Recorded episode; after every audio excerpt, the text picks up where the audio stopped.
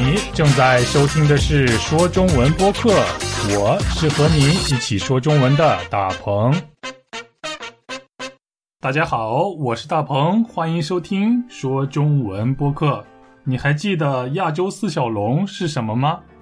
亚洲四小龙是指从一九六零年到两千年这四十年间，在亚洲四个发展最为迅速的经济体。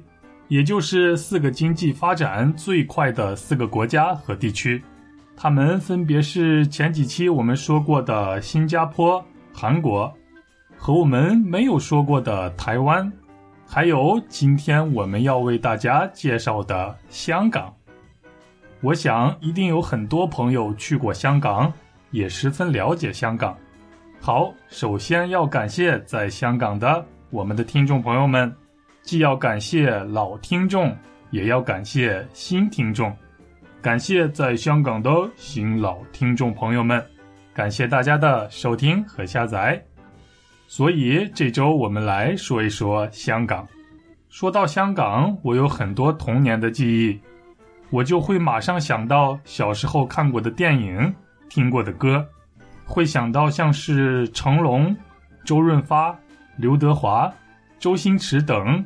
国际大明星，国际大腕儿，总之，香港给我的感觉就是一个很现代化的、很时髦的、很前卫的，走在时代前沿的城市。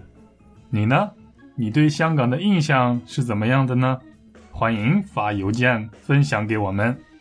好，那我们慢慢来说香港。按照惯例，还是先从地理、人口、气候、文化等方面入手，了解一下香港。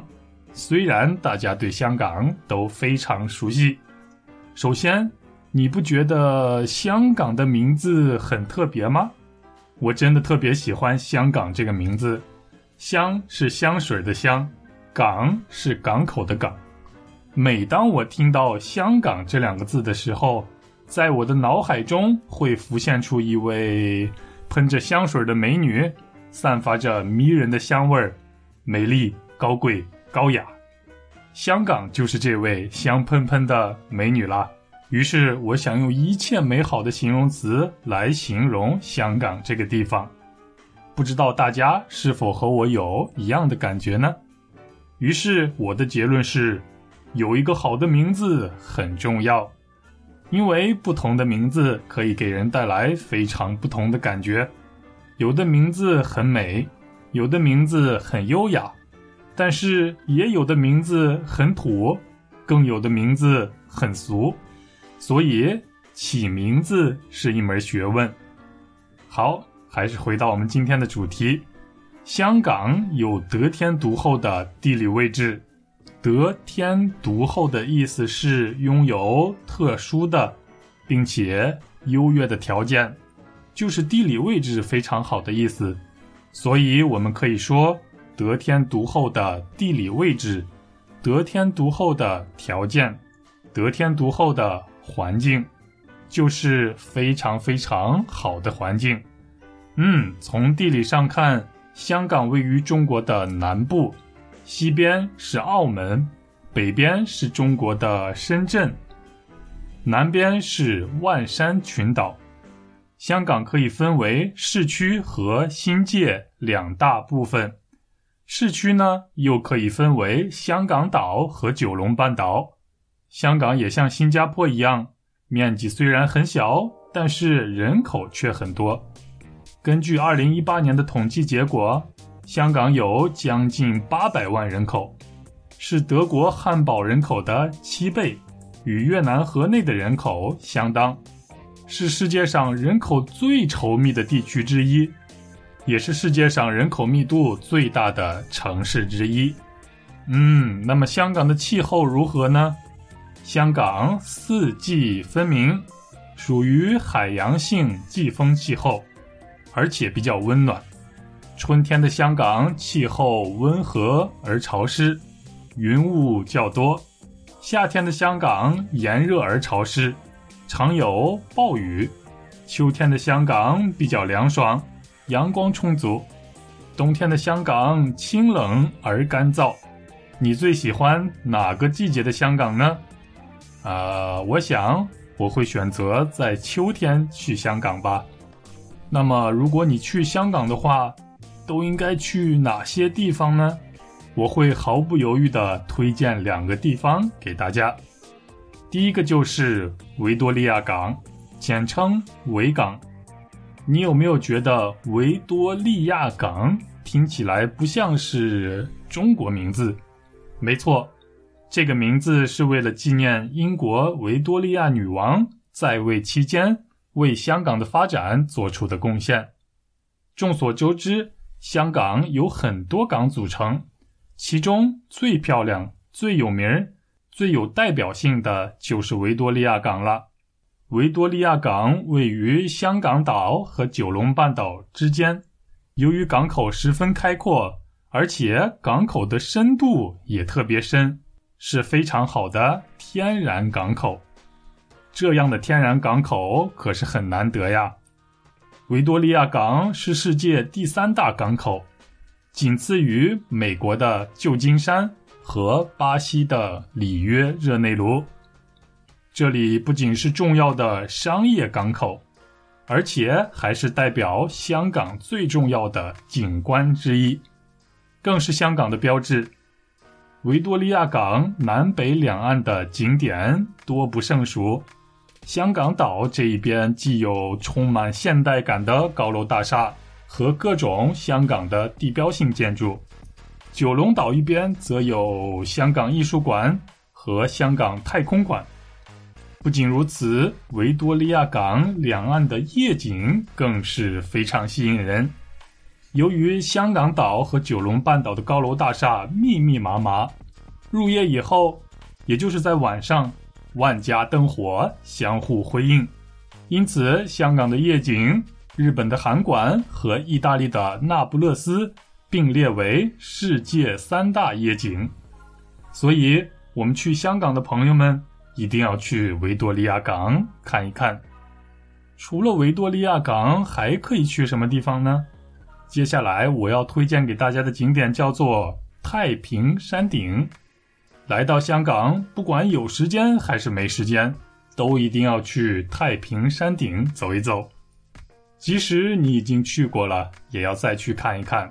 为什么呢？因为这里是香港最高的地方。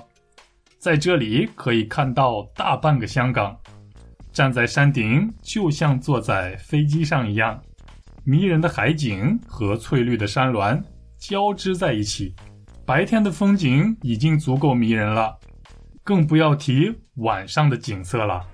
更特别的是，临近黄昏的时候，在火烧云中的香港就更是美得不得了。去太平山顶最好的方法是乘坐山顶的缆车，也就是推荐大家坐缆车上山。这里的缆车十分复古，缆车全程只有大约八分钟到十分钟的时间，不过却会给你带来不一样的登山乐趣。缆车沿着斜坡从海拔二十八米攀升至三百九十六米。这时，你可以拿出手机，把这段令人难忘的视觉体验通过拍摄记录下来。不过，一定要坐稳了，因为随着缆车的移动，你的身体也会不由自主地倾斜。当缆车慢慢行驶到山顶，广阔的维多利亚港就会出现在你的视野里。登上山顶以后，大家还可以看到一个叫山顶凌霄阁的建筑。在这里可以一边欣赏风景，一边享用美食，有中餐、日餐、西餐，还有许多家很有特色的咖啡厅，一定可以满足所有人的需要。